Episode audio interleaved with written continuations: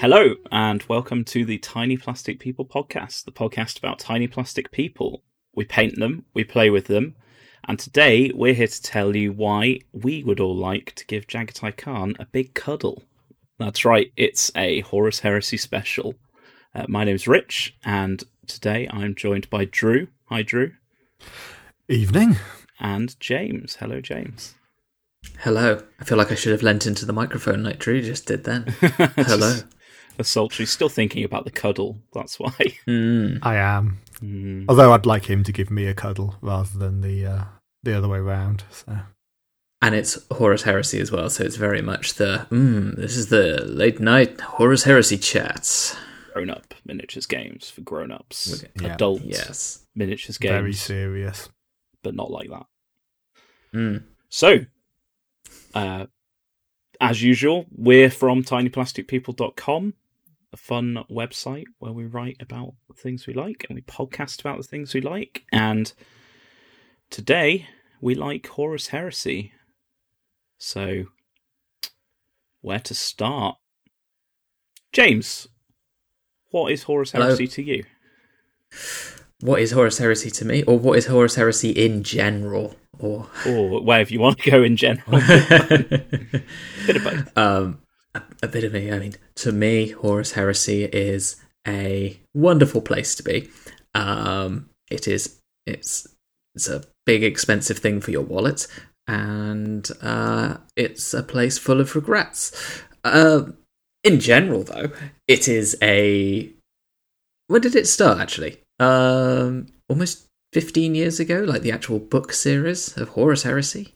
Yeah, so so to give a really high level summary, maybe for our listeners that have just gone, oh, a TPP special, I'm going to listen to that.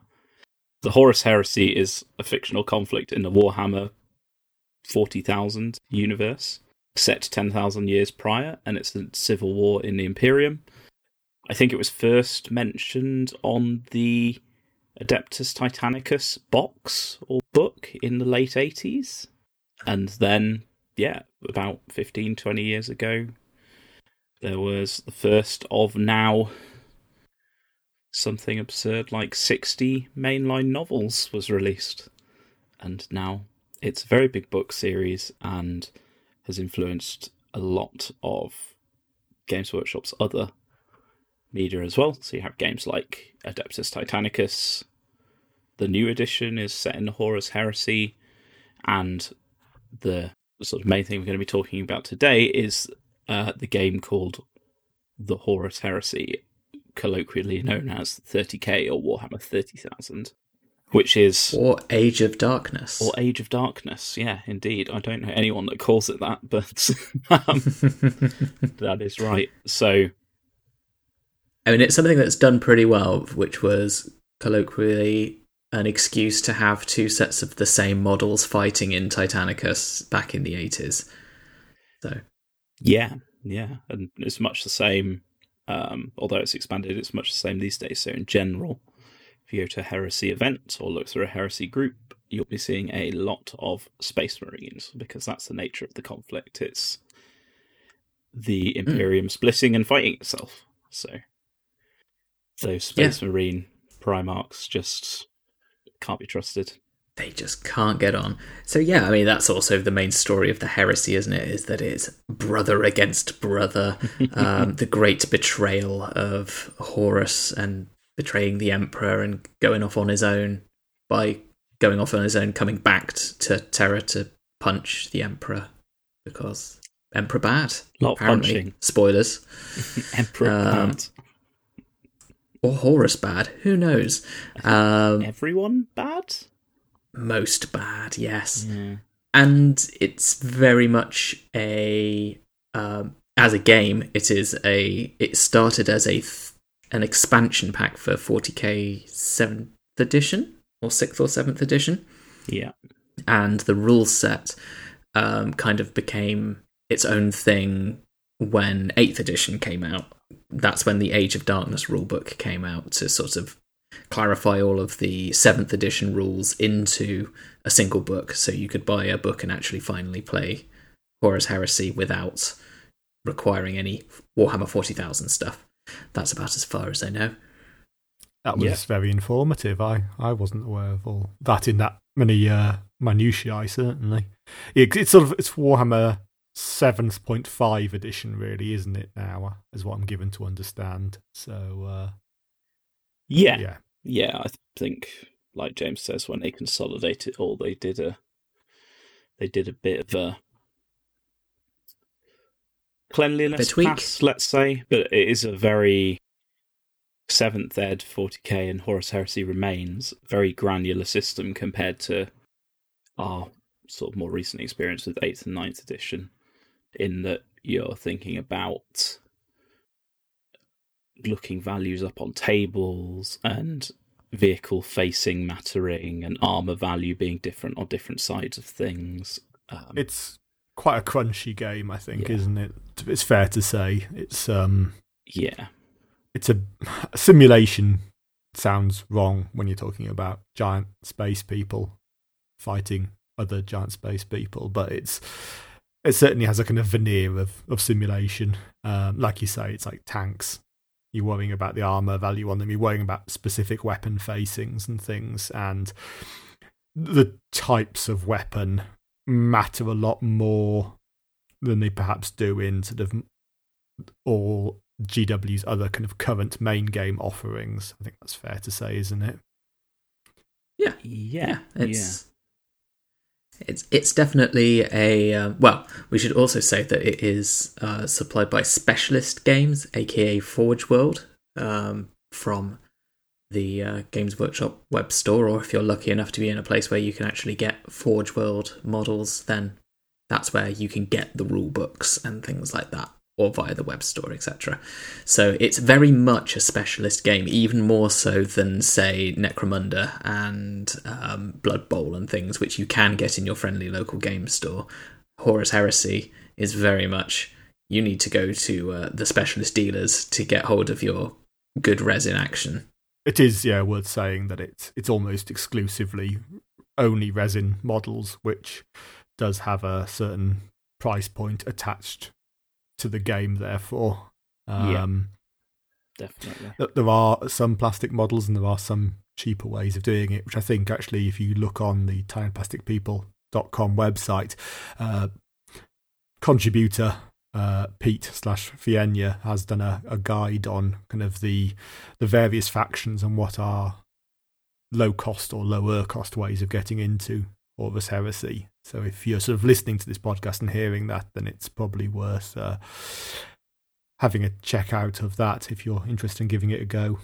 Mm, it's a really good beginner's guide which he's written up so yes definitely give that a go Some good tips. Yeah, I think uh, the all of the sort of increased cost and fiddly resin model kits are what sometimes leads this to be talked about as a bit of a like uh, a game for dads or or as we might say like a game for people who are doing their hobby in their sheds. Because anyone anyone can be an enthusiast hobbyist. It doesn't have to be a dad. It's a game about dads, though, it is a game about dads so that name does remain played by dads. I- think it's significantly played by people with, you know, even by war game standards, quite a lot of expendable income. yeah. Um, doesn't have to be though that's the that's the thing which uh, is good about pete's article so yes I would definitely always try and push back, even though there is a very stereotype uh, to the general audience of the game. And I don't think we fit into those stereotypes, so I don't think the listener should either. no I've got quite a lot of grey hair. So no kids, but I do have quite a lot of grey hair, and I do have a shed. So there's I mean, um, I own a shed. Sorry. yeah Oh, God. It comes for us all. The I'm shed. shedless as of yet, and I'm avoiding the grey hair by dint of being blonde. But Yeah, yeah. Um, That's what's slowly pulling me through at the moment. Found a few in my beard, though, the other day. Little bastards. this this really is becoming a sad enthusiast wargaming podcast now. It's not what, sad. what what real ale are you drinking tonight? Is the to make it a real wargaming? I'm drinking water, but I am drinking it out of a Westons cider glass. So there you go. That's not an Hey, endorsement, by the way. We're not. I'm keeping it.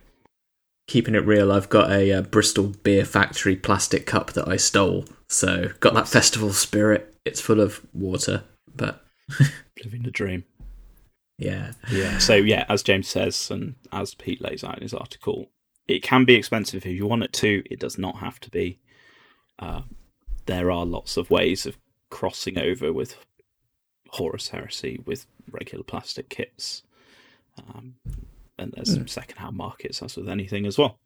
Um, so Drew, I asked James this question, and then we kind of devolved into just what is Horus Heresy, but what's your background with 30k, the Age of Darkness, the Horus Heresy? What uh, what got you into it? What excites you about it, or what's kept you interested?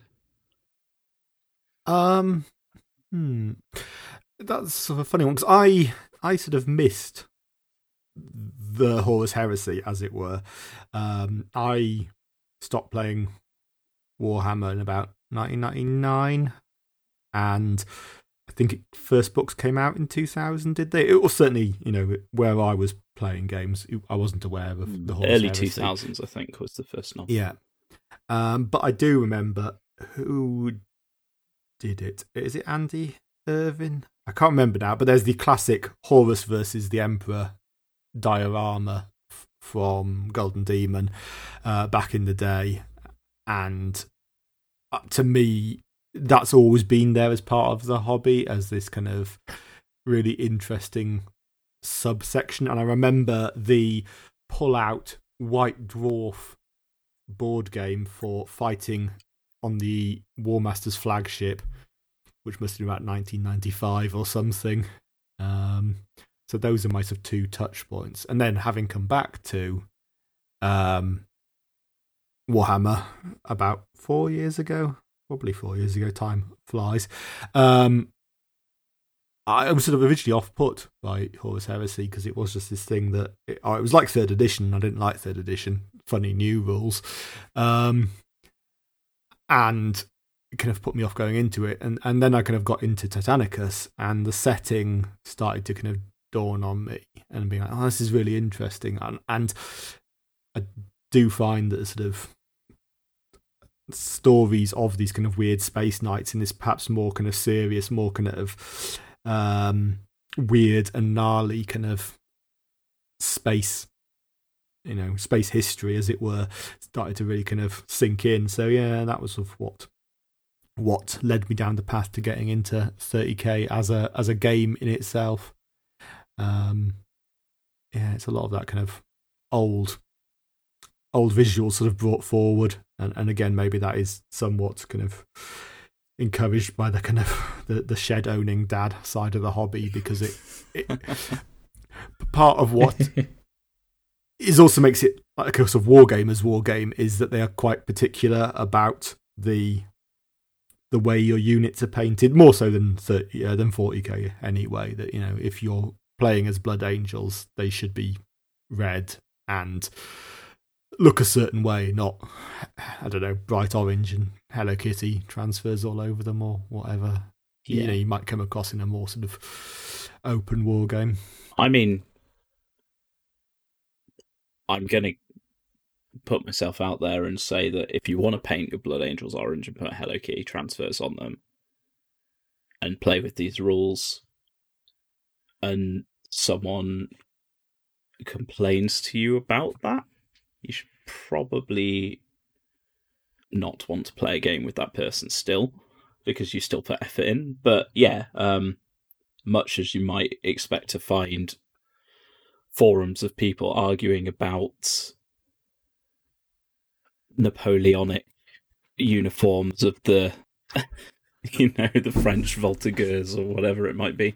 Um, you will occasionally find people arguing about what particular shade of black the Iron Hands armor was, or vice versa. And there is a lot of fun in it to that. Like lots of people try and match the artwork in the books, and you know, I, I think enjoy that does give a value though, doesn't it? That you know you're a lot less likely to play someone who's just got an army of grey plastic, I think, in Horus Heresy, because there is this attitude that you're actually it, it's not a competitive game.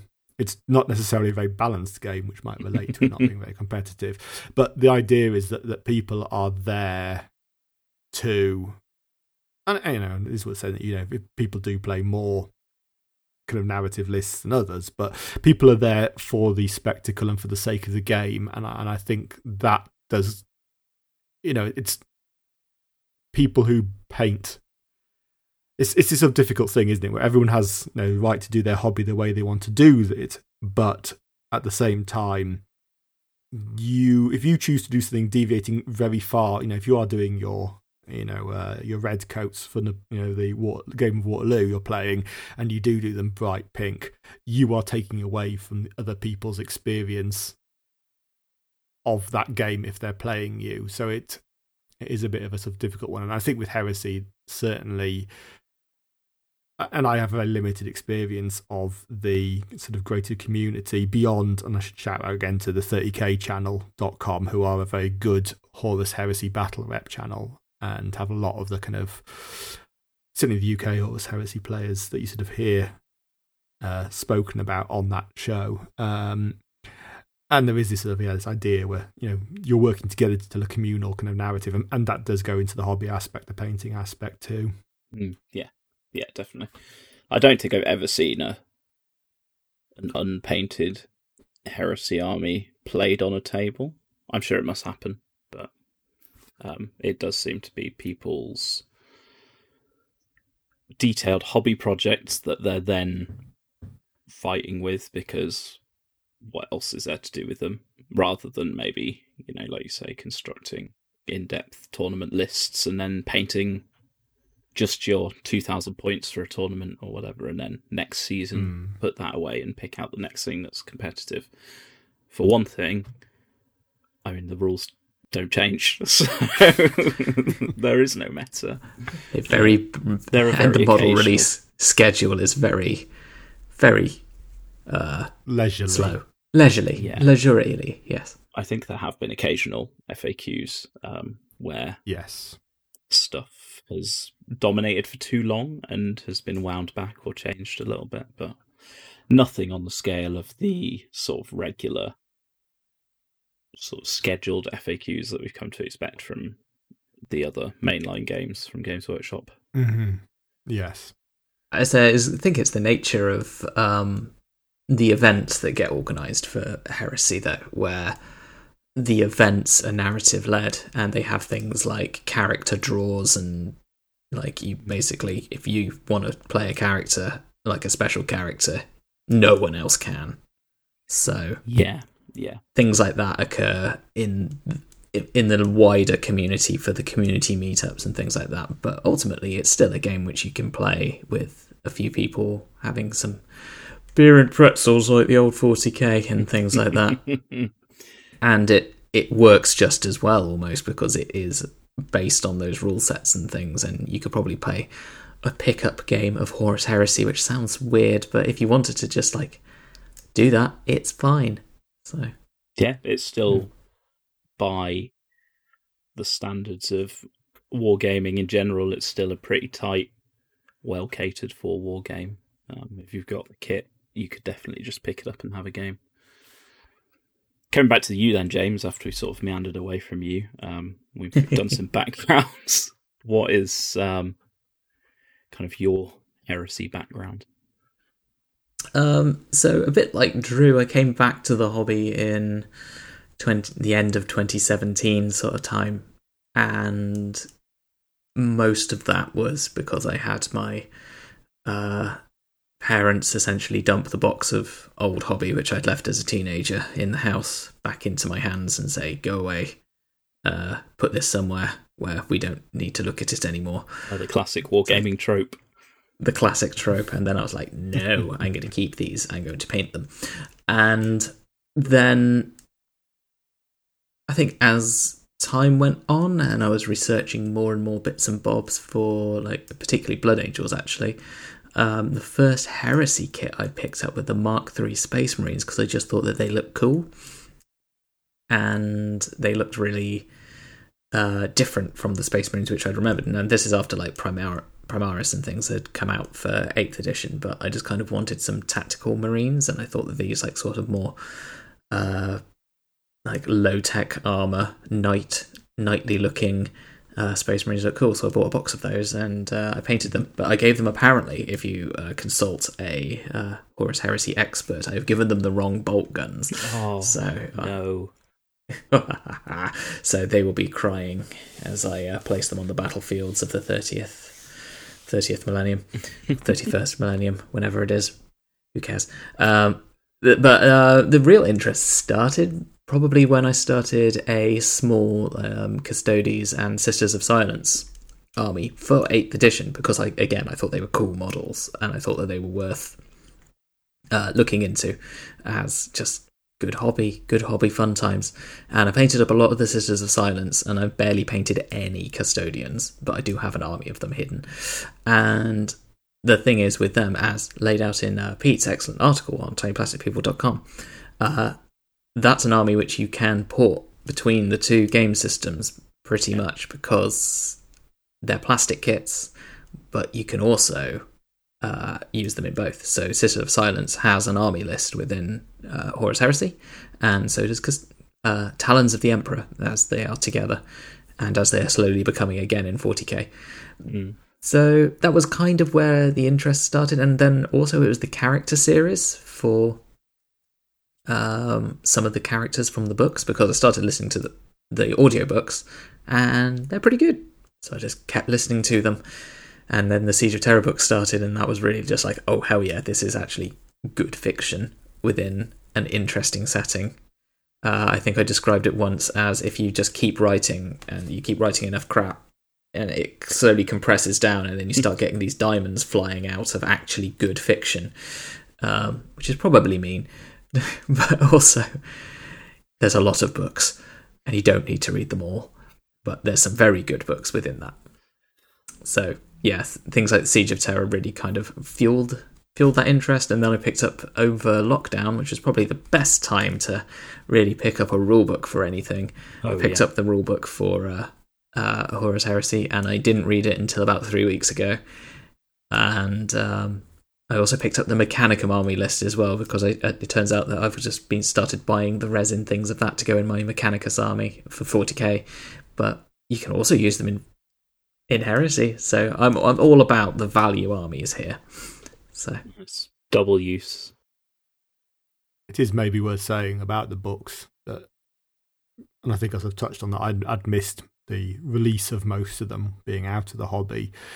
I um, I kind of came back in, and I did try and read some of them, but I, I find a lot of the old Black Library material quite clunky, if I'm being polite.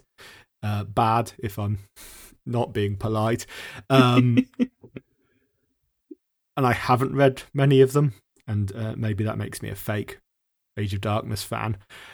But I haven't found it sort of is that detrimental to my enjoyment of of 30k. Um, I have read all the Siege of Terra books, and and being sort of later uh, in the sort of Black Library sort of writing stable, I, I find them quite a lot better writing wise. So you know if if someone's see you're, you're still not saying the word good there. some of them are, some of them are good. I mean, they're, they're always Black Library fiction, and there's a degree of how much ridiculous space knight uh, staring mournfully at things or angrily at things and monologuing can you handle to be you know to be measured as good but uh, Running at stuff, hitting it. running at stuff Fine. being very Yeah. yes very punchy but yeah there's a lot more quality there so if anyone was listening to this i feel it's it's worth maybe this should just be like a looping statement of if you're listening to this and you're interested in the game don't feel that you have to read 60 novels before you can hope to understand what is going on um Yeah. As the person who pretty much has read those 60 novels, doing a, a pain face into the camera. sated there are some I've skipped, um, and some I've not enjoyed. But force my way through. Um, I think if someone said to me, "What's the best way for me to find out about the Horus Heresy?" I would suggest reading or listening to audiobooks of the first four books. So, the classic first trilogy is Horus Rising, False Gods, and Galaxy in Flames, and they all kind of cover Horus, who it's not really a spoiler to say based on the name of the setting, commits a heresy. um, Does a little heresy. I think as a, a, primer for the for the whole thing, yes, it's based on a series, a massive series of books, and those are the ones to get started with. There's a few other really interesting ones within that. I think I remember Legion being an interesting one. Yeah, um, Legion is divisive. I think a little bit. I like Legion, but um, I liked Mechanicum as well for some reason. Don't know why. Mechanicum's good. I like Mechanicum. Um, but that one is you can you basically you can there's like a timeline of events and you can jump into the books that talk about those events if you want to. But ultimately, you just kind of need to know that there's a big army of very angry mm. people heading towards uh, Terra, aka Earth. And what happens along the way will shock and surprise you. Yeah.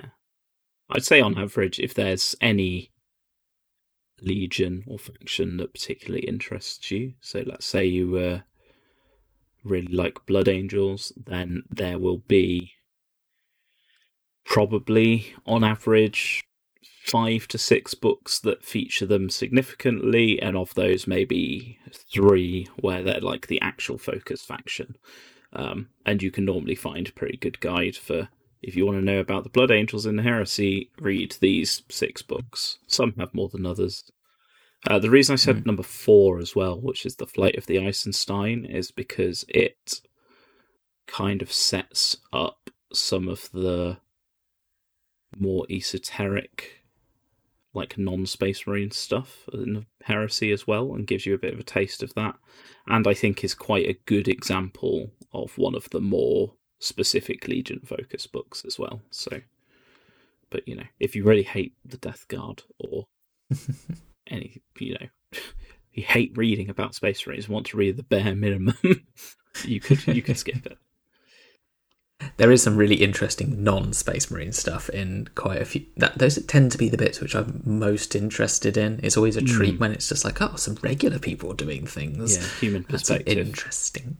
I mean, that uh, possibly is what makes the Siege of Terra books a bit more interesting because they go out of their way to have uh, quite a few perspectives and yes, more more interesting and diverse characters and things. So yeah, and they're also um, fifteen years further down the line in terms of um, in some cases developing the same characters, but just in general, like placing characters within that universe and um, improving quality of writing for the most part. So yeah. Mm. You'd like to hope that if you do something for 15 years, you do get better at it. So yeah, yeah, I think that's not an unreasonable hope. Uh, Rich, we haven't actually had your background in the heresy. I do realise that we've been recording for almost 15 to 20 minutes. yeah, um, yeah. Let's um, turn on the gas. I nothing huge that hasn't been covered by uh, you guys already, really, other than um, I think when the Burning of Prospero box came out, which was like a big um, box that had the Mark III Space Marines that James mentioned and a load of other stuff and some of the Custodies and Sisters of Silence as well. When that came out, I was very excited. I bought it and had a bit of an aborted attempt to do some Thousand Sons but at that point, I hadn't. I was excited about it because there's a big box of Warhammer, not because of it being the Horus Heresy, really. Um, and then, really, just in 2019, I was a few books into reading the Horus Heresy series and talking to Pete, who we've already mentioned a number of times on the podcast about uh, heresy. He got a load of us was thinking about it with promises of a, running a little narrative event, which was kind of um, put to bed by the last 18 months. But I jumped on it fairly quickly and started working on Iron Warriors Army.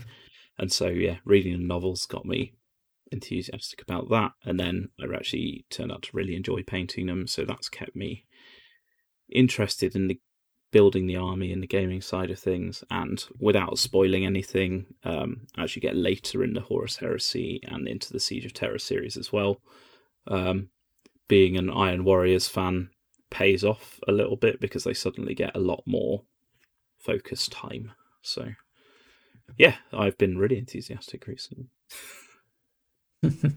um, but yeah, I until recently had pretty much not played the game, just into collecting the army. So, so I think we've, what we've actually done is we've kind of buried the lead a little bit with this one, in that we actually did go and play some Horus Heresy, did we not, the last weekend?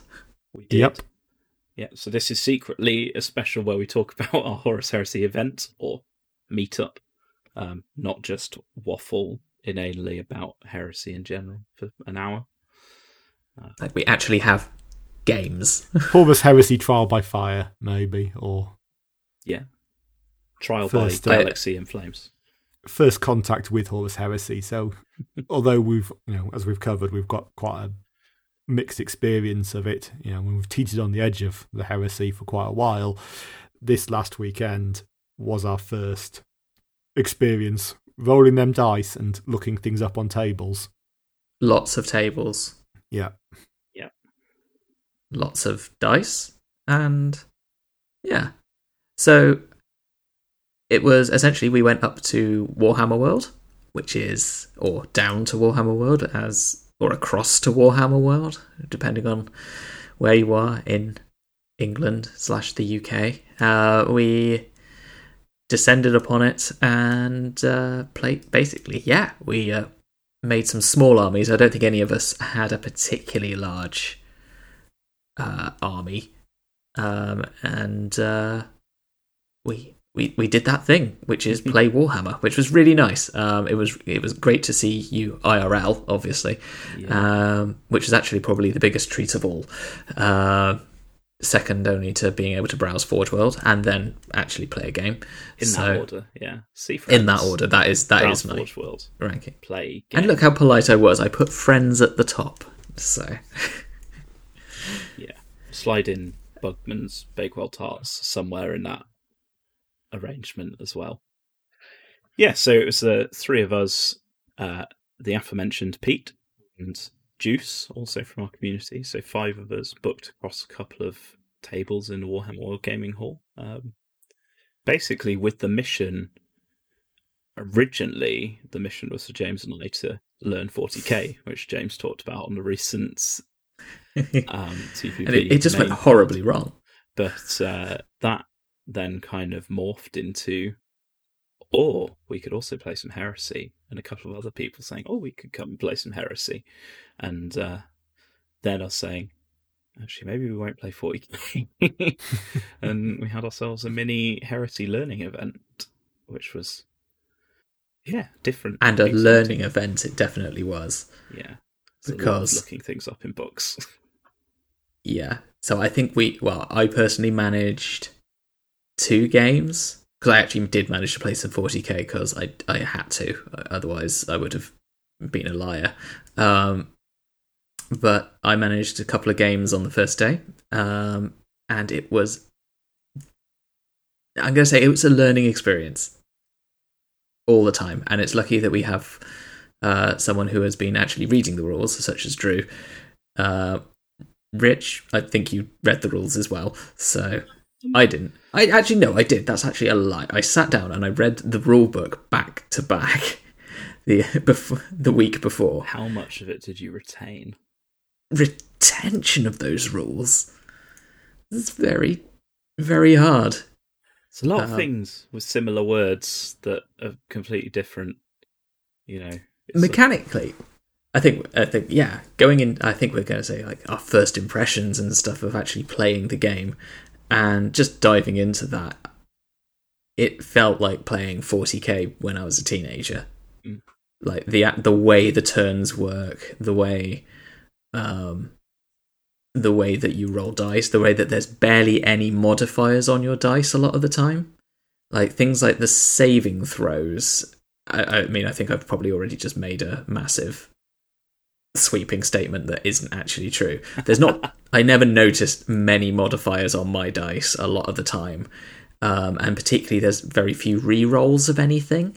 It felt very like these are the rules, and if you roll badly, you just roll badly. Like so, if if it's even like plus, you get plus two to hit or something like that, and you roll your dice, and it's a bad roll. There's no way of saving that roll. There's no way of just saying, "Oh, I'm going to re-roll that one," or like strat strategy says this, and like, "Oh, because I'm next to my commander, I get to re-roll all of those and stuff like that."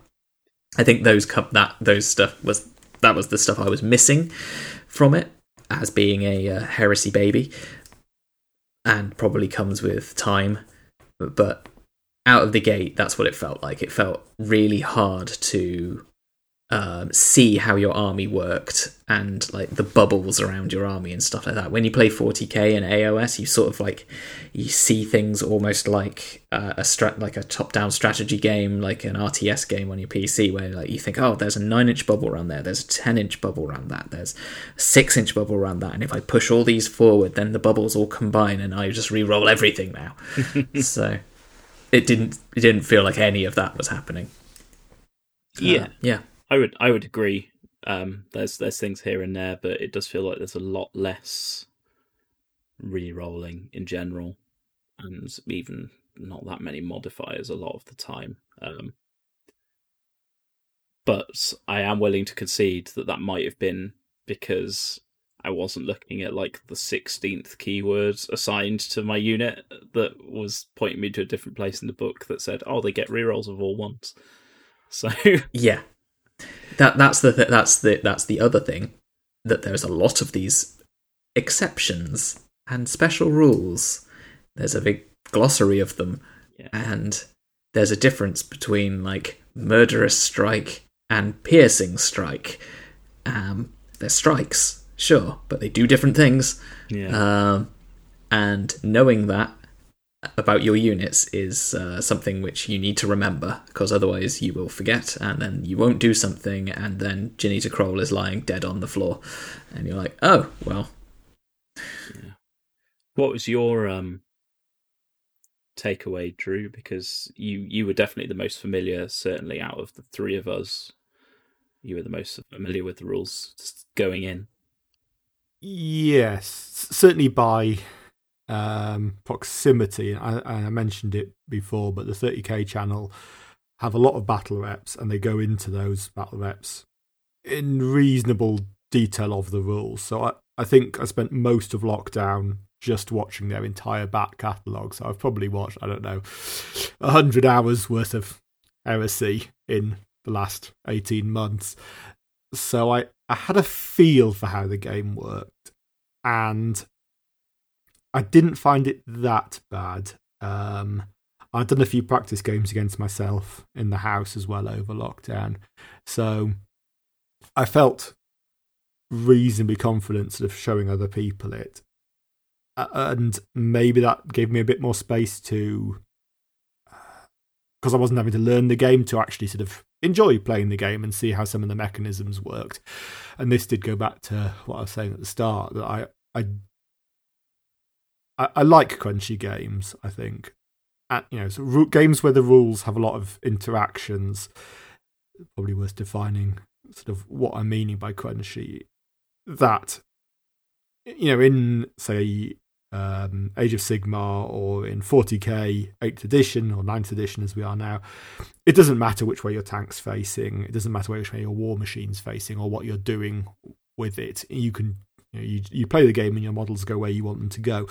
In Horus Heresy, there's a lot more minutiae and a lot more rules that affect how things work, and that you know, if, if it's putting vehicles in the right place and it's making sure that you have the right teams to do the right thing. So if you haven't got anti armor weapons, you are not going to hurt a tank. Just full stop, you cannot hurt it, and it can chew through. You know, a, a tank or a dreadnought can chew through your entire army because you can't Yeah. handle that because you haven't got position, you know, you haven't got the weapons to take care of it. But because vehicles also have armor values, it's a lot of playing that you you know that if you want to take something out, maybe you're going to want to be behind it or to the side of it, and that's positioning your own troops in one way. But it's also trying to bait it to turn its back on you for whatever reason. And I do find that style of gameplay a lot more interesting, and and maybe instead of in playing Eighth Edition or playing 40k and playing Age of Sigmar, I hadn't really realised that I was missing that until I started playing these heresy games. And yeah, I do like that style of play where you're making battlefield decisions to benefit you, but you're also making losses. So, you know, say with a tank, are you putting your tank halfway behind a building? It might not be able to shoot all its weapons, but it is getting cover bonuses and things. It is get, it is hull down, so you are getting protection from that. And I do like that style of play, um, which I think was probably my main takeaway from it. It. It's complicated, but it's not awfully so. But most of the rules make sense when you think about them. I think maybe yeah. there's some exceptions there because I know Rich, you had some things you didn't think felt right in sort of in close combat and stuff, but certainly. Yeah, I had an occasional moment of bafflement, but I think a lot of that could be chalked up to just it being different to how I expected, and that doesn't necessarily mean that it's actually bad or doesn't make sense. Um, the one in particular that um, stands out to me, and I'm going to try and avoid us getting into minutiae of explaining how different rules work. But the one that stood out to me was uh, when you have, say, a character or sergeants challenging in a combat. They so they pull out and have their own little fight for, you know, honor, while the rest of the squad has a big brawl. Um, if you win the challenge and like overkill the person, that spilled damage goes back into the rest of the squad as well. Um, I found that a bit strange, but it's it doesn't matter. It's not game breaking or anything. I just wasn't expecting it, and I think um, at the point where we were uh, playing our game on Sunday morning, Drew and you were explaining that, I was like, my head was so full of rules and keywords that I'd learned that I just had a, a, little mini moment of what? Really? Oh, okay. But yeah like it you know it kind of makes sense. Corswain does a big swing with his sword and cuts the Terminator captain in half and all of the you know also catches another one like it, it you can explain it narratively yeah, even badly like that but it, in its like basic mechanics, though, it actually felt almost simpler than where mm. even like AOS and 40k are at now. It's got yeah the same sort of uh, turn order style of like round where like you have different phases of each of your turns.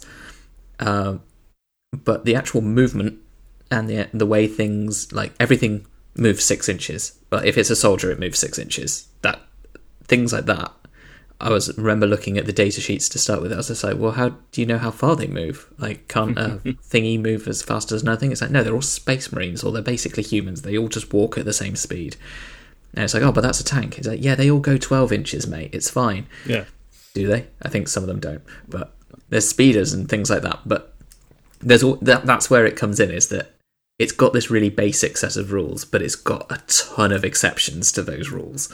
And that's when it gets a little bit heavy on the oh, well, actually, if you just go to page 132, you'll realize that that is a skimmer. So that can use this thing at this point, and you can do something else with that thing. And knowing all of those rules is that's the bit which is quite hard to get your head around. But like it still charges, it's still assault phase, it's still shooting phase. I don't quite understand why you run in your shooting phase, but yeah, uh, who, who are we to judge? Right? So yeah, I, that's why it's there. But yes, it does. Um, I think you said to me, Drew, a lot of people end up just doing the run move in the movement phase and remembering not to shoot them in the shooting phase. It certainly, I think, leads to a faster game. Yeah. Uh, there's, there's reasons why you might not want to do that. But, yeah, uh, absolutely. It's not the it's, rules. Um, no, it isn't in the rules, but there's, there's certain elements, and I think, I think maybe James have almost touched on it there. And there's going to be a big caveat to what I'm about to say. Is it's the caveat is ignoring demons and Mechanicum. That unlike a lot of 40k and Age of Sigmar, I think with Heresy, this is my feel anyways, you need to know your own rules.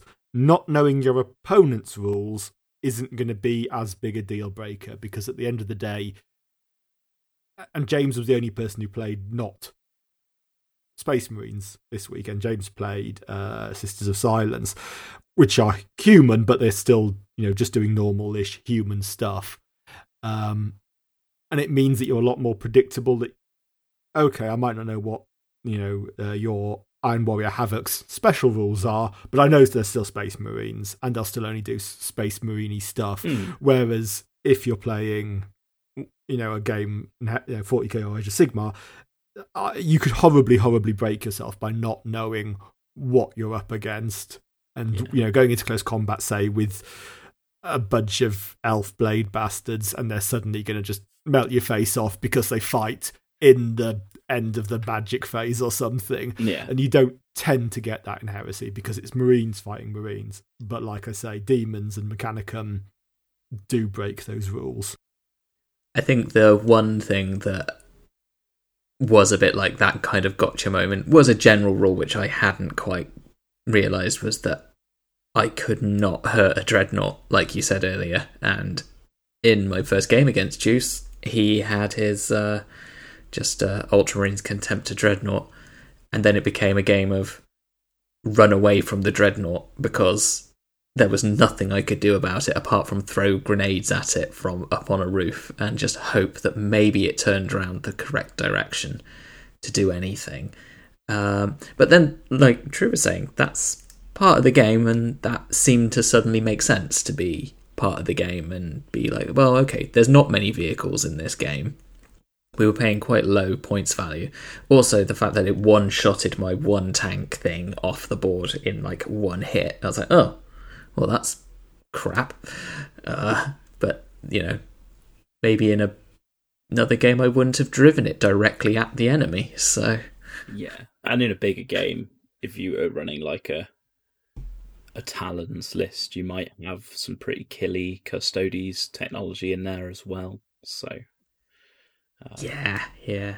Although that tank, the the fish tank, the uh, Sisters of Silence, uh, Kharon Pattern Acquisitor, uh, did disable a dreadnought in front of another dreadnought and then cause a dreadnought traffic jam in another was game, which was very funny. quite angry about that, but it was very funny.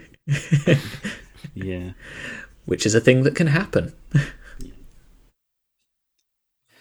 Um, I think uh, an interesting thing to do might be if we sort of in the theme of first impressions, maybe picked out just like one or two things each that we really liked about the game and maybe weren't expecting to or didn't ex- know going in. And if you've got one, what's something you didn't like?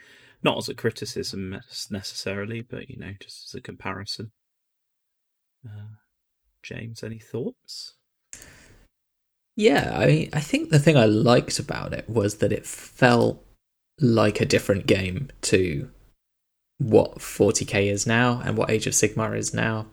Whereas I know kind of about the same time as like Fantasy Battle and uh, like Seventh Ed 40k that they were kind of not interchangeable rule sets, but there was a lot of similarities between a lot of the Games Workshop games at that time Yeah. and even like going back like when you played necromunda in uh, second edition days it was just more complex 40k second edition and things like that um, but now because it's kind of like the the final final evolution of that that rule set uh, the seventh ed rule set um, and it's existing alongside Age of Sigmar and 40k Ninth now. That they are now three very different games, like very different games when it comes down to it. They all look kind of the same when they're on the battlefield. It's all little men moving around the table, rolling dice at each other.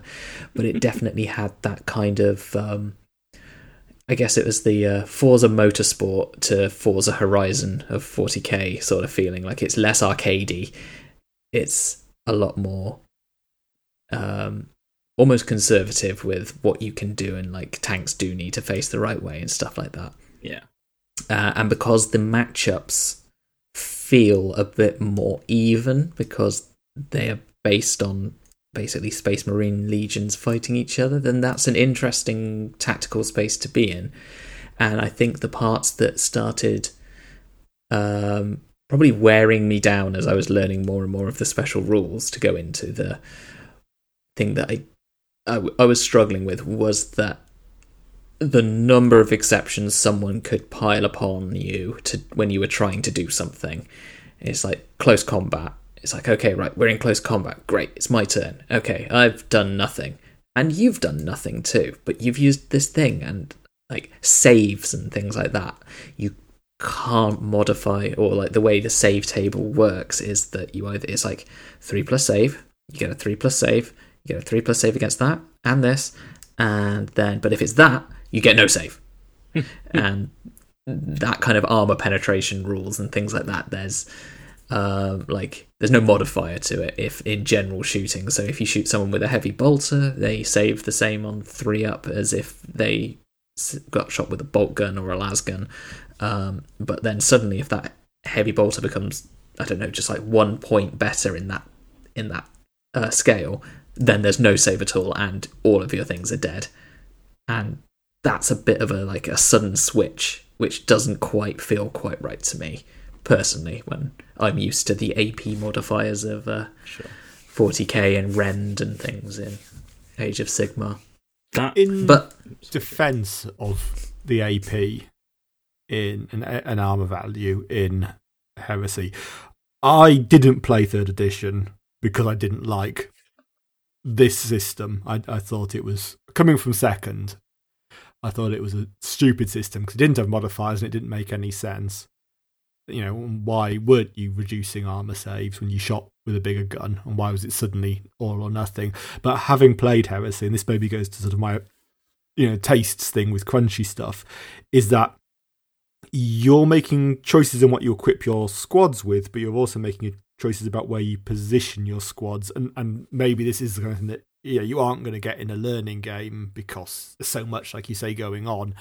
But if you know you've got things that are going to take away your armor save, you're making choices then to put your squads in cover. You, the battlefield becomes a lot more alive, I suppose, more involved. And I think ninth edition 40k has gone a lot of the way to fix this, but eighth certainly didn't. Eighth, I think, this battlefield was almost meaningless because it didn't really rely on line of sight. And I certainly remember playing at the start of eighth edition. What what faction is it? Uh, it was the Imperial Fist, and they just had a rule that they just ignored all cover modifiers on any shooting. And you're like, table might as well just be you know, a car park at this point because unless you've got very big cover, you can't actually hide anything, and they ignore you being in cover. And I think Heresy does lean into the, you know, cover makes a difference, and it makes a difference even in close combat and stuff, and loadouts and things. And it's maybe once you get into the game, and I found this again with Titanicus, is that you know my first couple of games of Titanicus were fine; they were learning the rules, and then it was go games of three or four, and it all clicks, and you suddenly go, ah, there are a lot of moving parts here, and the game. This is one of my complaints about Age of Sigmar and again about 40k, and certainly about 40k 8th edition, particularly if you play kind of narrative stuff at, with randos at clubs. Is there are games that you just might as well not play because you've lost before you even put your army on the table, and um, I think games where the the game is played on the table and more of the game's you know actions take place at the table and what you do there with how you interact with other units how you you know this is armor value this is mm-hmm. facing what you take where you put units that's the kind of game I like playing. And I'm sure you can make something awfully broken in Heresy that you know is just going to make this totally null and void. But I like games that the, the table matters, and you know people are going to be saying, oh, you know, in 40k or in Age of Sigmar, oh, of course it matters how you screen and how you do stuff, but it's always going to be there in a you know a game all the way up to the level of chess, yeah, where you position things matter. But for me, the battlefield matters a lot more in these kind of crunchy games like Titanicus and like Heresy. Yeah. Particularly yeah. with regards to, you know, what you're talking about armor and stuff and how it makes a difference. Yeah, I mean, it wasn't. It wasn't so much that.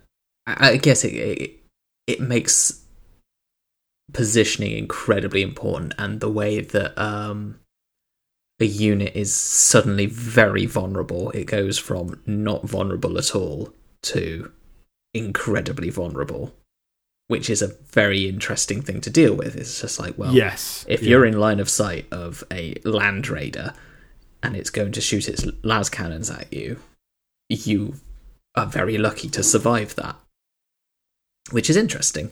Um, I think it was just missing some uh, nuance to the um, nature of like what was going on on the table and things like that. So, mm. like you know, if a if a special character has a two up save, it always has a two up save. I mean, we did have Primarchs and silly things going on on the table, so and things like with those kind of saves. And I think in general, you wouldn't see those as often. Um. So yeah, uh, yeah, yeah. I, I mean, I agree with you, Drew, that it's just the nature of the game is different and that's what's actually interesting about it is that 40k and AOS are about list building if you want to play it at a certain level. And the narrative side of things can fall apart if you've got very unbalanced armies, whereas the narrative thing is is kind of what you're going for with uh, heresy, and that's interesting. Uh, that's uh, if you're not playing to a narrative and you're just playing to win, like I'm playing like the most tactically advanced way of like superior way of doing it, then yeah, yeah, you're not going to have as much fun. I think if you if you do that, then if you try and do like a a siege or a um, a last stand of some form using that rule set, I think it that would make it. That's where it shines. I think. Yeah, I agree. I um. funnily enough, the thing I was going to say that I really liked was the um lethality. So, just to counteract you as well, um, the save, yeah, the save system. It definitely takes some getting used to, but I, I quite like the kind of. I have a lot of Terminators in my arm, whereas I mean, I'm all about the Terminators, and I quite like how they will just brush off small arms fire because they've got a two plus save and it's not going anywhere. And sure, you'll whittle them down slowly if you've got a big enough squad of bolters firing at them, but they're going to keep strolling towards you, and that really feels like it characterizes that implacable advance that you read about Terminators yeah. doing in a book. I think a little bit better to me than in 40k where they're like on a two up, but now they're saving on a three up or a four or a six or and mathematically that makes no sense because the nice thing about Terminator with a really, really good armor save in 40k is if someone shoots at it with, say, a las cannon, unlike guardsman or a regular marine, it's still got a chance of saving it. And so you'd think that would make sense, but there is something about the um the trade off of like shrugging off a lot of small arms fire that feels quite um quite fluffy to me. And maybe it's actually more so than the real small arms stuff. It's like the mid tier weapons, like say an autocannon that like will kill some vehicles and marines, but won't kill a Terminator. Um, and it feels like yeah, it just kind of embraces that lethality, and then moving into vehicles as well. Um, getting like a vehicles have hull points normally two to four, unlike in modern 40k where they have wounds. But if you hit it with a powerful weapon like a las cannon, there's a chance that you can penetrate the armor and hit something important inside it and just blow it up with that first hit. And that feels really, really, um, really exciting, especially when when you do knock them out of action, they're sticking around on the table and getting in the way as well. Uh, as you mentioned, James, Causing- like with knocking out Dreadnought and thereby locking up a whole avenue of advance for another Dreadnought. it did make those interesting decisions where you don't have to kill something as well. Yeah, Particularly with, uh, in fact, only with vehicles, really. Like, if, if a Terminator squad's walking towards you, you can probably decide to not kill it, but then it's going to kill you.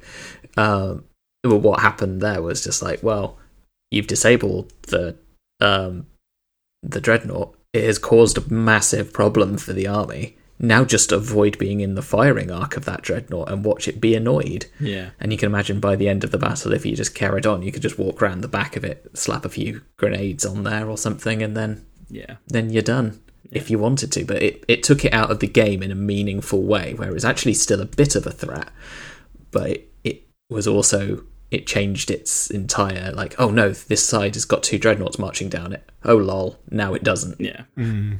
and it avoids that 40k thing of I only rolled a two and a three on the damage for my two las cannons, so now all my squads with bolt rifles are also going to shoot the dreadnought to try and chip off the the rest of the wounds because until it's dead, it's still there in kind of 40k. Um, Mm. and there's nothing wrong with that. I, I really enjoy 40k, but it does feel different, and you know, a change is as good as a rest, as they say. So I think it's like James said. It's 40k feels more arcadey Yeah. compared to what Heresy is. These, or certainly yeah, the, the the relationship between the two. yeah. Um, to be greedy, a second thing that I really like, um, just sort of inspired by what you were talking about earlier, Drew, about kind of, with some exceptions aside, knowing what your opponent's stuff does because it's a lot of the same units as you've got on your side of the board. Um, I noticed in a game that we played, um, and the game I played with Pete on Saturday, that it feels very collaborative. Like, um, because I know that you're going to have a pretty good grasp on my rules and vice versa. Um, you can s- sit and have a conversation of like, ah, I'm thinking I'm going to run the Terminators over there and then shoot at that unit. Ah, but actually, maybe it'd be better to shoot at these that are in cover. And you can engage with that as well and have like almost a collaborative storytelling conversation of here's what um here's what would be likely to happen, here's what would make sense, because all you're doing is reminding me of things that I should know anyway, rather than giving away trade secrets, right? And I know we're also friends and also playing learning games, and it's also a much more narrative war game in general. But I really, really liked that. I thought that was a um, a very credible aspect of the game for someone who's interested in narrative gaming but doesn't always do a lot of it. Um, I found that quite refreshing. Um, Cool. In terms Yeah. of things I didn't like, can't think of many really. We we, we mentioned getting confused at combat. Um, I will I will twist this into um, a thing I would improve if I could is that I would really really like 30k to adopt the 40k slash AOS style of data cards rather than book full of keywords. Um, and have more of the rules just like read legible on the relevant page for a thing in the book rather than it having a rule which grants it a paragraph of text and that paragraph of text says this rule grants it this this this and this keyword um, and it's not hard to find all of that and stuff's indexed really well in those books actually but it is time consuming. And I think that would be a really nice quality of life improvement. It's definitely not the most approachable of things. Yeah. Yeah.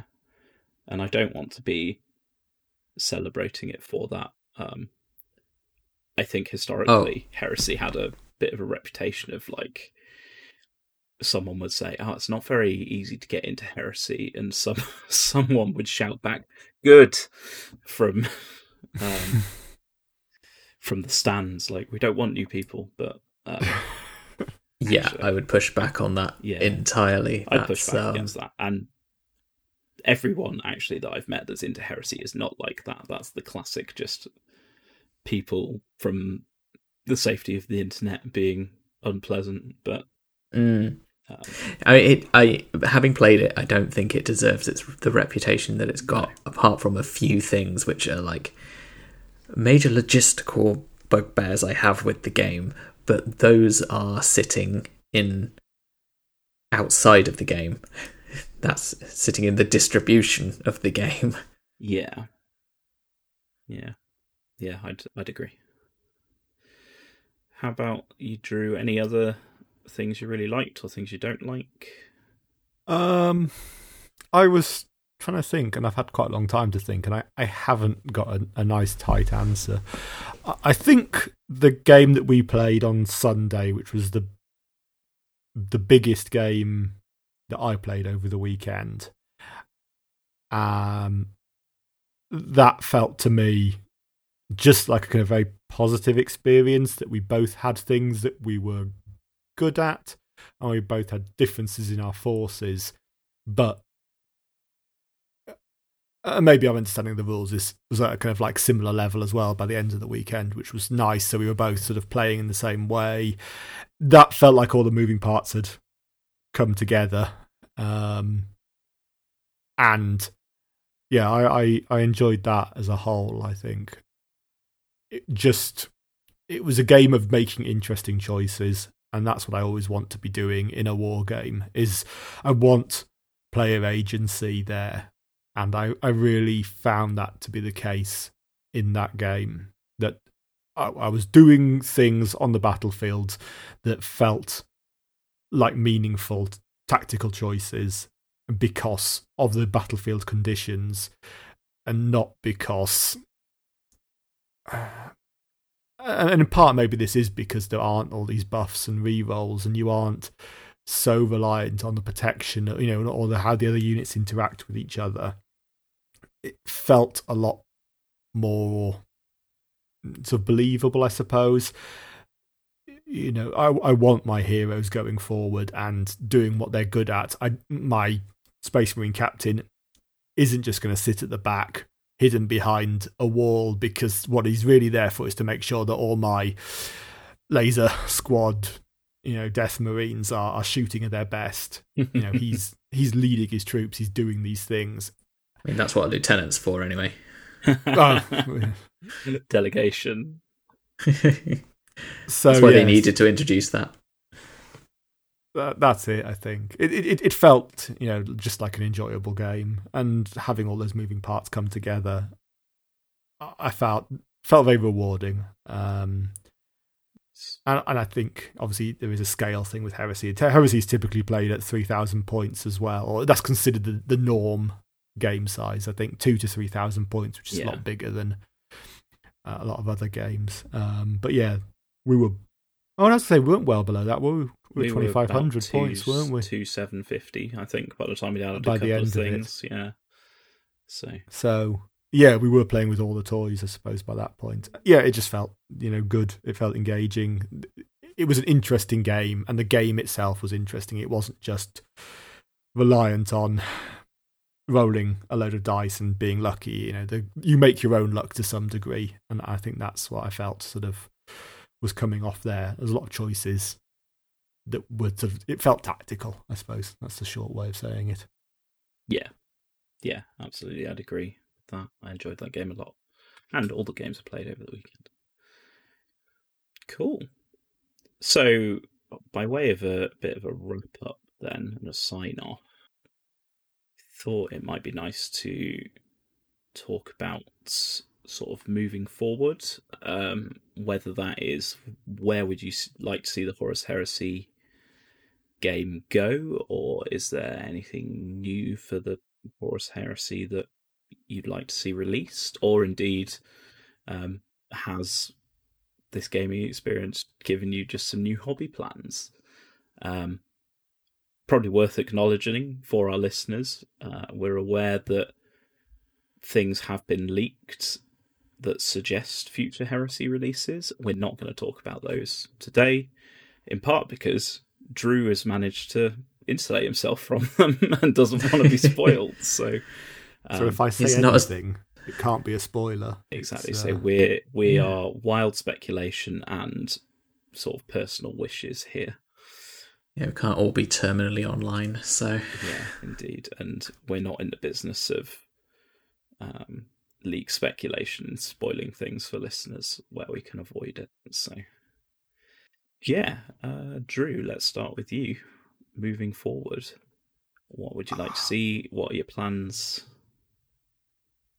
My personal hobby plans, I think, are are going to be unchanged from before the games, but maybe sort of have been solidified now. Is that I've wanted to make a Ruinstorm demon army for 30k for quite a while. Um, and one of the key things with the Ruinstorm demons is they don't have set models. And, you know, maybe very different to mainline GW, which is it doesn't have rules if it doesn't have a model. The Horus Heresy demon lists are you just do what you want. Here's some rules. Here's the base that it needs to go on.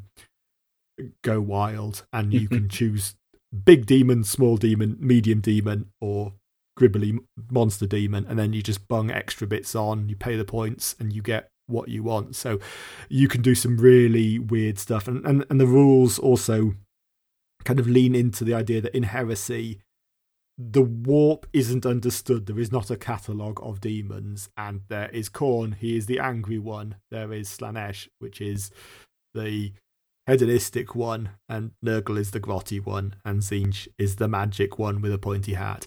Hmm. it's it doesn't have that, and you know you can build a demon that's got mad claws and loves eating things, but is also a wizard.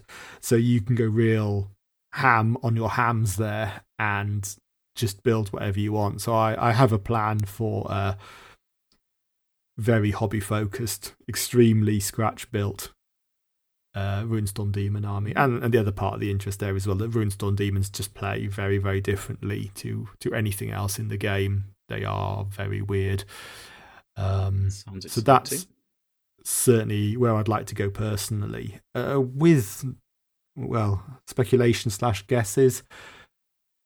Um, the rules could be tighter. Uh, that's you know I don't think anyone's going to deny that. Um, I play with my main Marine force, the Dark Angels, who've only just got their rules. So in some ways, I have got a modern rendition of what they want Heresy to look like. Um, not entirely sure that works because some of the Dark Angel rules are very peculiar and don't really work very well with each other. Um, but yeah, I would like to see Heresy be retightened. Obviously, I'd like to see more people playing. I mean, I've only just played my first games, but I've been on the edge of the ecosystem for almost two years now and sort of part of uh, Heresy Discords and things.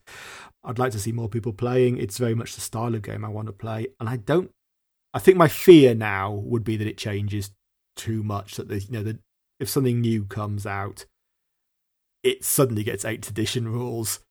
I, I don't think it will do because I think if that happened, the heresy community wouldn't accept it and would end up with 30k ninth age edition where people only use the fan rules. Um, I would like to see it tighter though. Um, yeah. Like as you say, it's not accessible. There are logistical issues, shall we say, about getting into heresy more than anything else, and having some of that complexity taken away, and not having to watch hundred hours of battle reps to feel like you've got a handle on the rules would be nice, I suppose. Yeah, definitely. How about you, James? Any future wishes or future plans? So, future plans. As I said, I've got a lot of custodians who are not painted at the moment. What I do have painted is Constantin Valdor, so I kind of probably need some things to go along with him. Probably and I also pals. did Yeah. probably need some Valdor and pals. Uh, I've also got uh, I I got that resin fever while I was in um, Warhammer World, and I did pick up uh, one of the custodian tanks as well. So that's on my hobby table right now. The custodian tanks will solve your not being able to kill a dreadnought problem very, very quickly. As will Valdor, I think. Yes, yeah, they're very exciting, uh, and th- I think that would kind of take me up to having a proper heresy army. Uh, in the future, I would I would like to kind of probably get a bit simpler and not pick one of the more hipster armies and go with um, a legion. And I've been thinking, I've been thinking I might actually get a chaos legion because I don't actually have any baddies in my uh, collections of armies, really. I mean, Gloomspite Gitz kind of technically are, but they're not really, are they? That was my Uh, they're logic fun. for picking my army as well. Actually, was that Yeah. of yeah, I had no baddies, so Um, yeah, so I've got some uh, more MK3 Marines on sprue, which I got for my birthday, and they're just sitting around waiting for me to kind of decide on. I'm torn between Alpha Legion and um, Word Bearers at the moment. That's kind of where I'm at. Both of them have great special units, um, and yeah, I think it's just down to the color scheme I want to paint them. Really, which one gets decided on. Um, yeah, so in the future of Heresy, I, I, like I kind of hinted at, I've got a major gripe with the way the game is distributed in that you can only get the rules online via the Forge World web store, and I think that that is a huge barrier for people, absolutely massive, and it's, it's, not fair. well. Yeah, it's not fair to people to put that on them. And also, like what Drew said, that the expectation of 3,000 point games as well as like your basic game is something that needs to just go uh, nosedive straight into the bin, frankly. That kind of thinking is really not compliant with me anyway. I, I feel that a game should kind of sing at a thousand points, 500 points, 2,000 points, 3,000 points. It, it needs to be. There are the Centurion uh, fan rules. I mean, this is part of the thing where you start to have these sort of more old Yeah. character, you know, old player based things that the, a lot of the game relies on, or doesn't rely, but a lot of people use fan rules. And there is the Mournival special rules, which add quite a lot of stuff to Heresy. Um, but there's also Centurion, which I believe is separate to the Mournival stuff, and that is the idea of small forces uh, fighting each other. And within Heresy itself, you do also have the Zone Mortalis rules, which are aimed Mm, at around a mm. thousand points.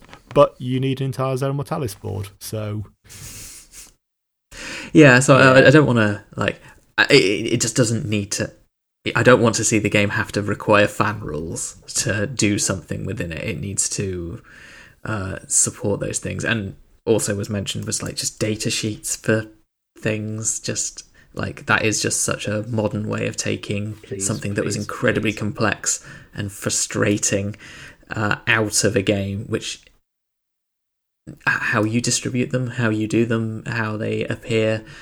I don't know. I don't know what the the end result is, and I feel that they're going to be really conservative with any changes they make to the game, even if they're going to roll into another edition at any point or what's on in the pipeline. It, it Mm, I like. I, I kind of want them to throw the throw it all in the bin and start again because that gives it a nice refresh and um, gets people excited about the actual idea of a game system and like what they've changed, what they've done to it.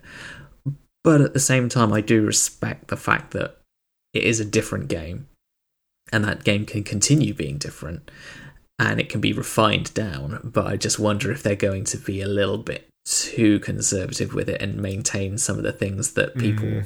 some people think is like the flavor and other people think is of as the uh, incredibly annoying way of having to remember a hunt hundred different special rules and what they do and the difference between them. Yeah. Like just Perspective, you know, isn't is it plus is it plus one to this or is it minus one to that? Is that plus one to this? Is that minus one to that? Just list it in front of your characters. Don't require me to use something like Battlescribe to understand how those things are related and the page references.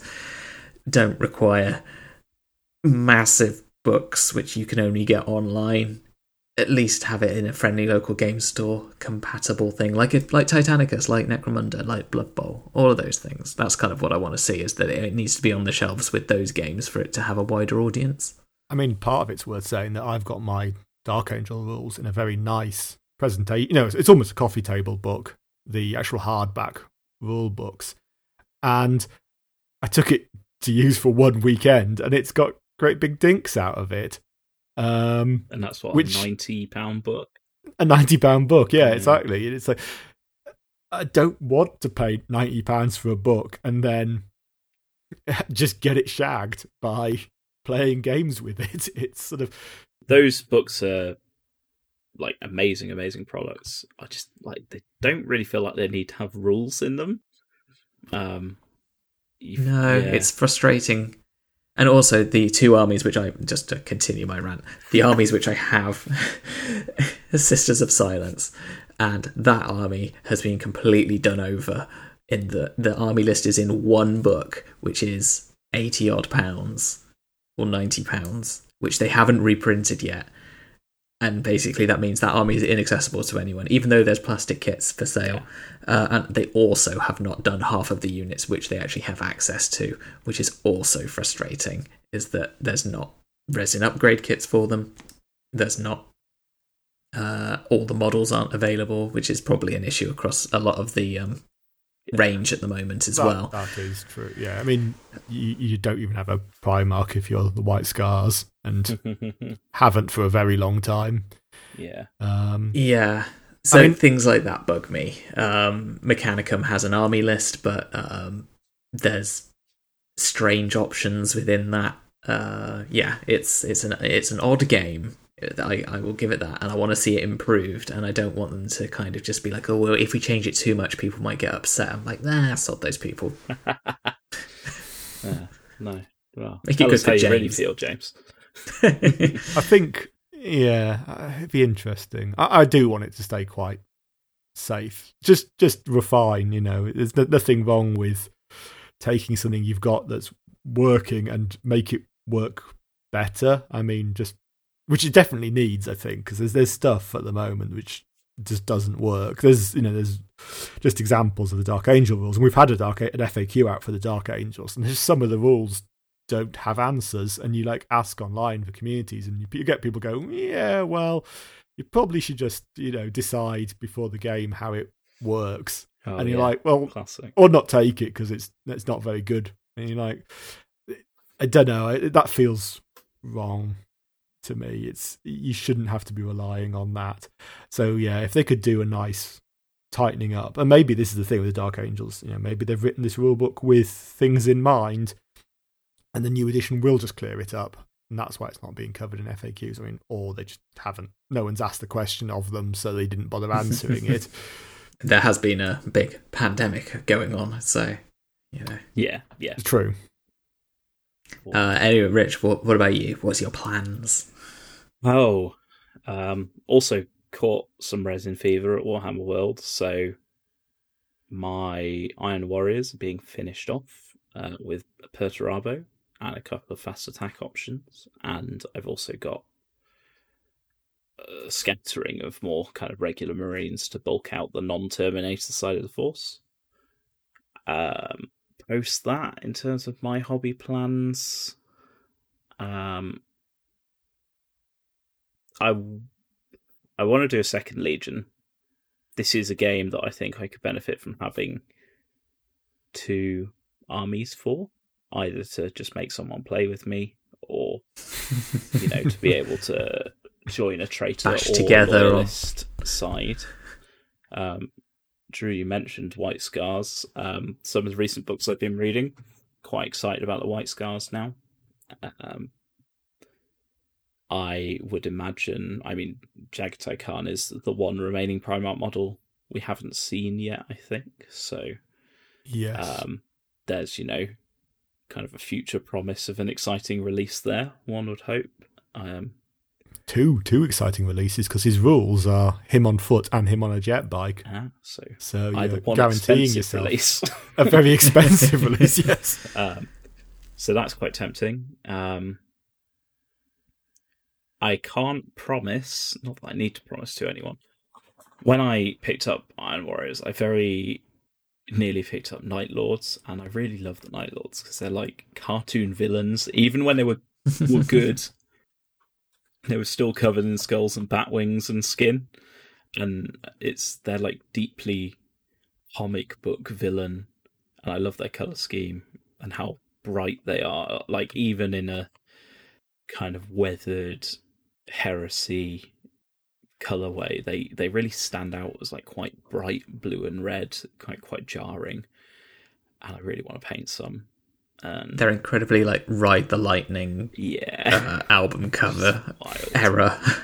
um, yeah, so there is a little bit of risk that I could do like a hard left turn into Night Lords and do a second Traitor Legion. Um, I Do also loy- just loyalist bought, Night Lords. uh, I could, I guess, yeah, I could do Loyalist Night Lords. Um, The nice lords. the nice lords, yeah. I'm, I'm not sure they were that nice pre heresy, even. Who- Uh, who is in the heresy? I mean, everyone is awful. I, for one, am shocked that these terror troops who wear the flayed skins of their victims and whose leader has a hallway made of faces, shocked that they turned out bad. So, um, yeah, I've also, in a bit of a diversion, just bought a couple of units of Thallax cohort little robots. Um, just because I really like the models, um, and I think you can tag them into a, a Legion army if you have a, a Praevian consul. You can You attach can, them to or, a or unit of take them them as allies. take them along, or take them as allies. So they'll get used somewhere as a painting project. But if I enjoy them, then more robots could happen. Maybe we'll see.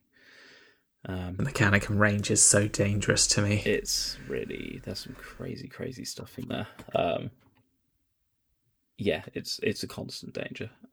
Um in terms of the game and the community moving forward um yeah i pretty much echo what um what you've both said. I'd love to see the rules just be tightened up and um sort of become more accessible. Accessibility i think is really important and I've not heard it put better than you said James in terms of when you go into a games workshop and there's that little section that's like Aeronautica, Warcry, uh, Necromunda, you want to maybe at least be able to buy like the Heresy rulebook,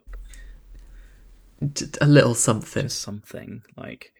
oh, Um, we hear we hear things from like that. Some store managers don't even like accept you using like Forge World models in their games and Mm. stuff, and that's it just not a place which you want a game to be. it just needs to be more consistent in my opinion and i think it's it's on the the road there i would expect based on um you know like gw's things like annual reports and talking about accessibility and growing and growth. That's like it just feels like such an easy win.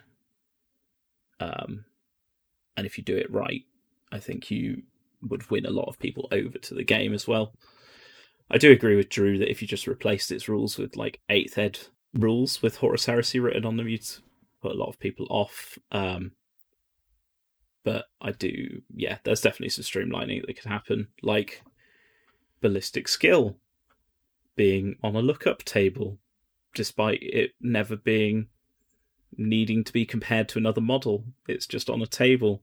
Um, so I think you could easily say like Space Marine hits on three because that's true. Um, just write three plus instead of having a table. Um, obviously, I'm sure, you know, sorry, listener, if you're shaking your phone with rage as you listen to this podcast. I'm being a little tearing the headphones off. Um, yeah, I think there are quality of life simplifications like that that you could do without losing the things I do like, like the um, sort of lethality and the tactical aspects of it, and the fluffy things like tank facing and armor penetration and all that stuff. So yeah, that's that's where I'd like to see it. I just yeah, I'd like to see it be more welcoming because you know, as we've experienced, like if you get involved in heresy communities and talk to the people who like heresy, um, for the most part they are. They're lovely and welcoming, but it just by virtue of kind of the the level of interest you kind of need to pierce through that bubble to start with, it can sometimes feel a bit insular, I think. So I would love to see GW yeah, like having the rulebook available in stores and store managers having a um you know, like being trained on how to sell people Horus Heresy if that's the thing they're interested in. Not having to stock everything in store, but you know, just having it be more viewed equivalently and talked about with more frequency on Warhammer community and more events at Warhammer World and all these good things.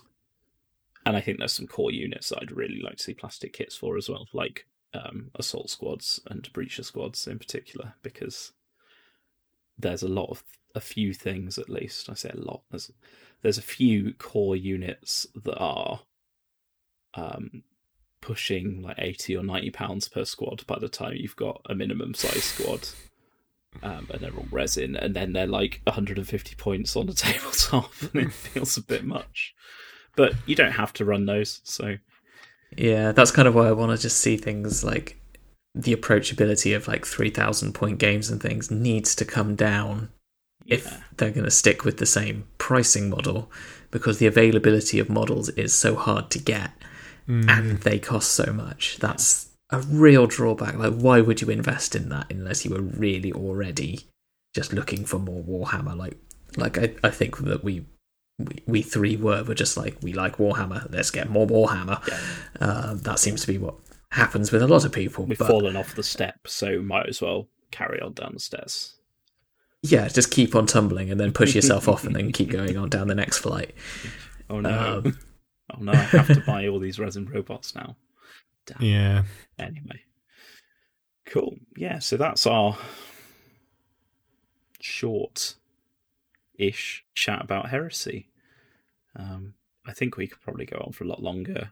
Hopefully, we try to keep this reasonably accessible, even if you are not a Horus Heresy wargamer, because let's face it, we're we're hardly hardened veterans ourselves. So, surely you Talking. mean weren't a Horus Heresy wargamer, but now, well, yeah, after no. hour and thirty minutes, they're already checking the Forge World website for 125 pounds worth of rule books. How could you resist? rotating their Primarch? Yeah, the heresy was inside us all along. Especially if your name is Horus or Lorgar, Perturabo. yeah. So, um, as I mentioned at the top of the pod, we are Tiny Plastic People. You can find us at tinyplasticpeople.com. If you'd like to hear or see more content about Horus Heresy, or you've got any ideas for things you'd like us to talk about or write about, or indeed if you've got an idea for something you'd like to write about or talk about, then the best thing to do is to email us at thetinyplasticpeople at gmail.com and we'll get back to you. We'd love to hear from you. Or if you've got any questions you'd like us to answer on a future podcast, um, or if you've got any more specific questions for us about the things we talked about that you'd just like us to email you back about, we could do that as well. Um, if you don't want to go to the trouble of opening your email client, you could also tweet us on Twitter, Tiny Plastic Pals, or you could go to our Instagram and message us there, which is also at Tiny Plastic Pals. Or if you've taken issue with anything we've said individually and would like to start a discussion with us, please do not harass us. Um, you can find us on various social media ourselves. So I'm primarily on Twitter at Rich Nutter. You can find me there. James, where can we find you? Find me on Instagram at Alone Music UK, and you can find me on Twitter at Alone underscore Music. And Drew, where can we find you? Uh, you can find me on Instagram, but I can't remember my account name. It is Drew underscore paints. And you can ask me how I paint my Dark Angel black, which is the only question people ask me about heresy on Instagram. It's quite an in-depth answer though. So, it is. I keep meaning to write an article about it and then don't. yeah, well, maybe we can deliver on that promise soon.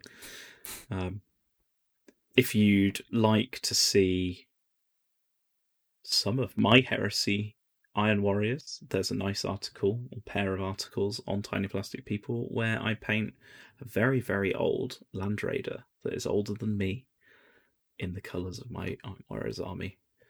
And I've posted pictures and stuff on Twitter as well. Yeah, go, just go, look, engage. It looks positively delicious. I want to lick the dust off it because it looks so delicious. So, Well, thank you, I think. I guess with and that, it's a good job I didn't see it or handle it. I think with that, uh, there's nothing more to say. What more could be said than I would like to lick the dust off your Land Raider? Um, so I would like Jaghatai Khan to lick the dust off my Land Raider to we've come full circle. full circle. Great. Well, see you next time, I guess. Bye. Goodbye. Cheerio.